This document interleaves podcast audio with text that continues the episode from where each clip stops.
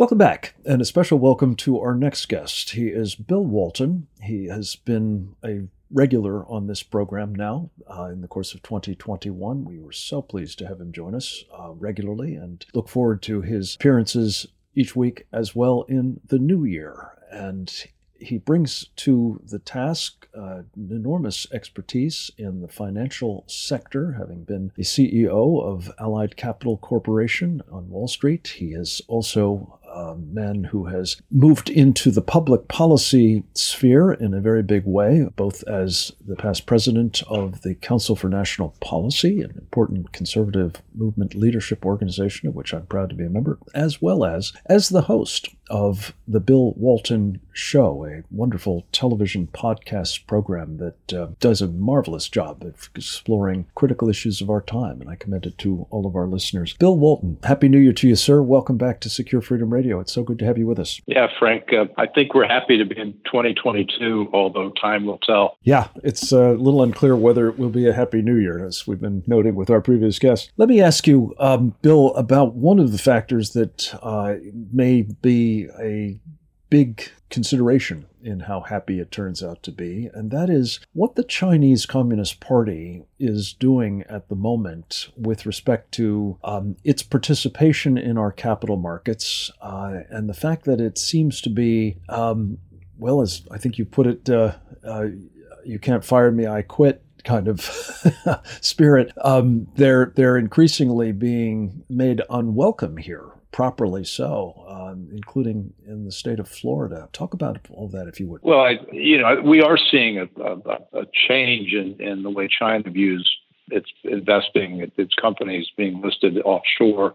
As at the same time, we're seeing U.S. investors waking up to the fact that they're invested in a lot of Chinese companies whose uh, purpose is serve the Chinese Communist Party and, and not ours.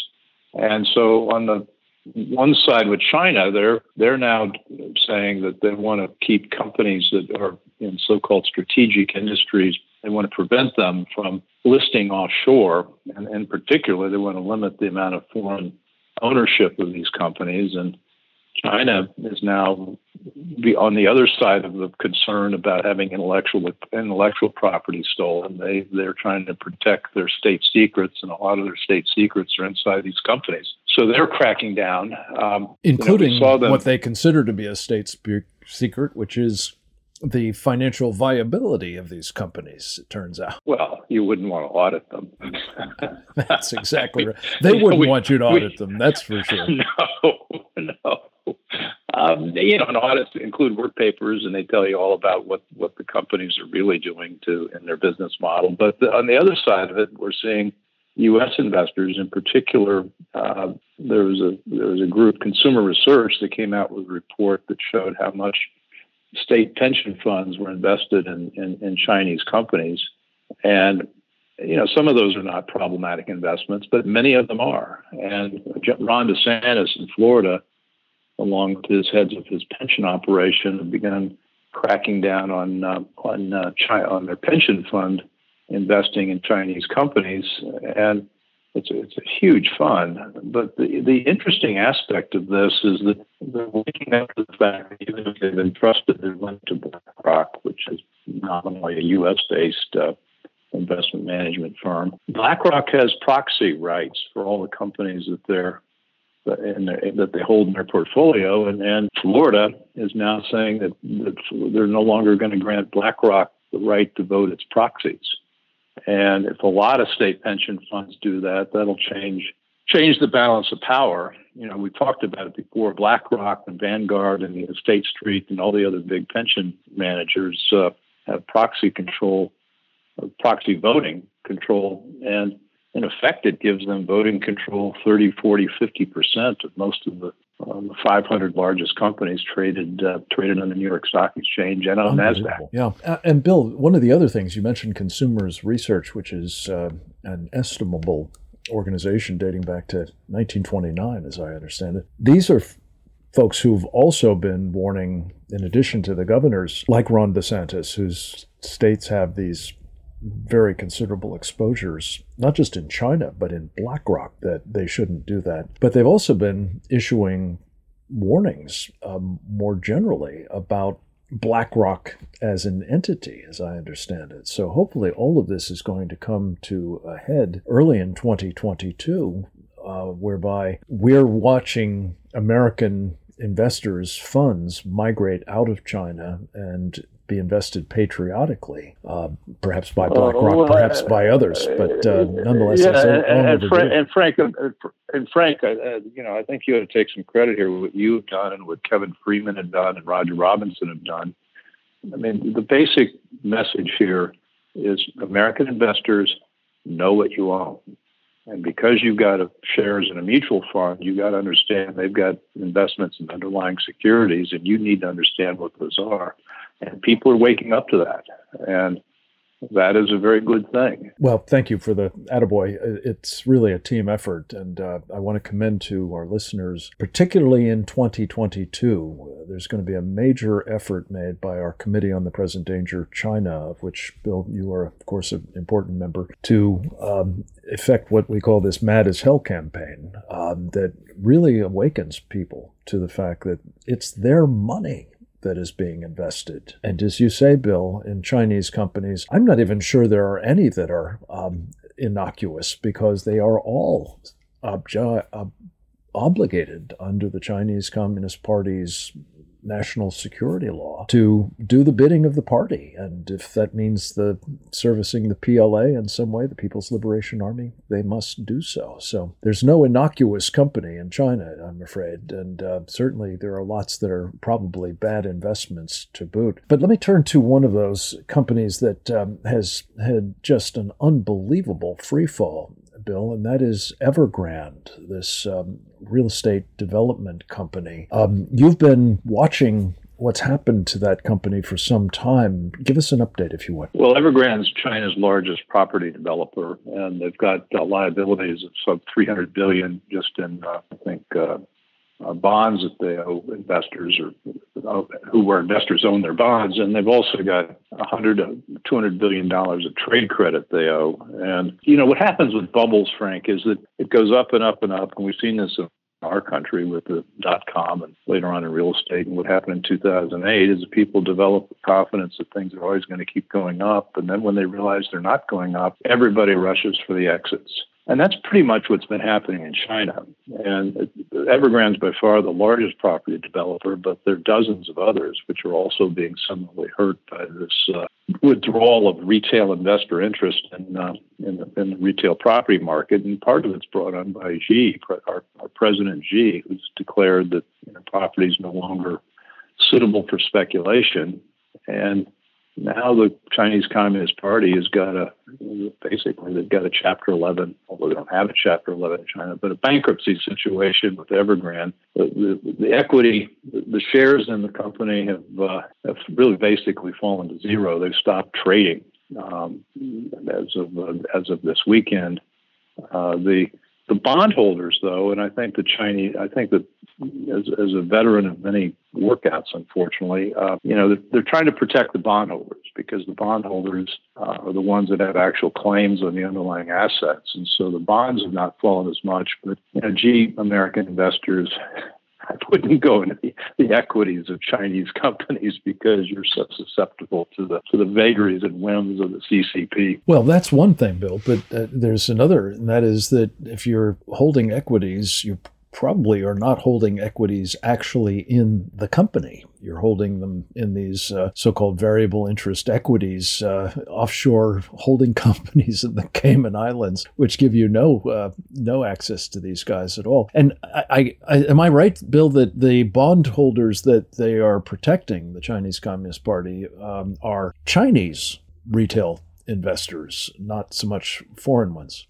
Yeah, and and, and and, and Ever, Evergrande's not only in the business of building properties and selling them, but they're in the business of providing annuities and, and payments to uh, retail Chinese investors, and that's an extremely important uh, issue. And and the, the, CCP stepped in, and, and Evergrande's cut those payments, but they haven't eliminated them, and so they're trying to preserve that income stream for uh, for consumers in China but you know, coming back to your point about the what you're investing in if you invest in a Chinese company. Most of the tech companies did their offshore uh, IPOs through something, as you mentioned, variable interest entities, and those were always illegal in Chinese securities law, such as it is. But now that they're really focused on it, and this recent ban that uh, the parties put in place so that companies listing their IPOs outside of China has specifically singled out the so-called variable interest entity.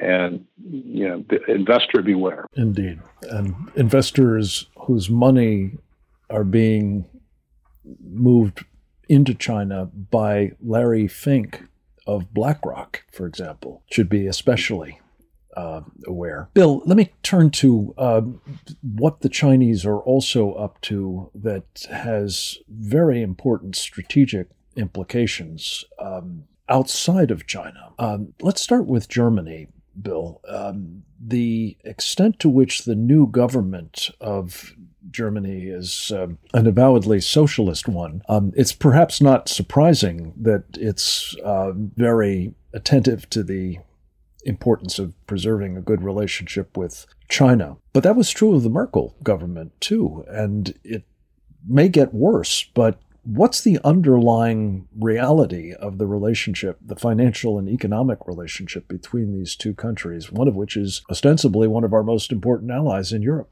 Well, Angela Merkel, for her eight years as, as chancellor, I think it was eight, uh, very, very much towed the line of the of the of the of the German business community who wanted to look the other way with regard to human rights violations in China, and China, very, Germany, very, very uh, sanctimoniously joined in this European Union agreement to uh, be mindful of, of what Germany is doing to the Uyghurs and other kinds of human rights uh, violations, and they issued a major statement about making that the forefront of their foreign policy.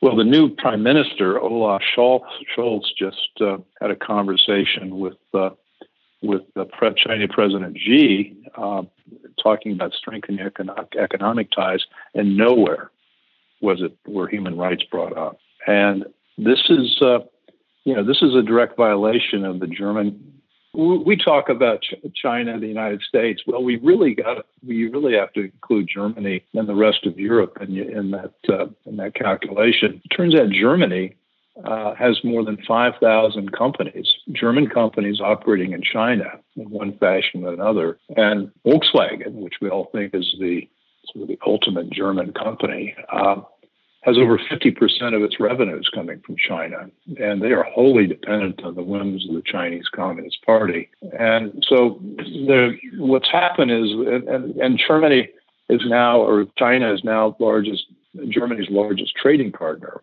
And so we talk about our own uh, sticky wickets of all the complex uh, technical and economic interrelationships we now have with China, Germany is very much in that briar patch. It's effectively no longer able to exercise sovereign decisions, I would argue, uh, if you've got that kind of exposure and, and control, whether it's uh, just the German China lobby or whether it's a more you know, uh, actual and financial sense. Um, Germany's options are now extremely limited, and, and we've got to be mindful of that as we think about them in our security context as well. Well, and, and, and China's and China's showing a in a show of force. They're cracking down on Lithuania.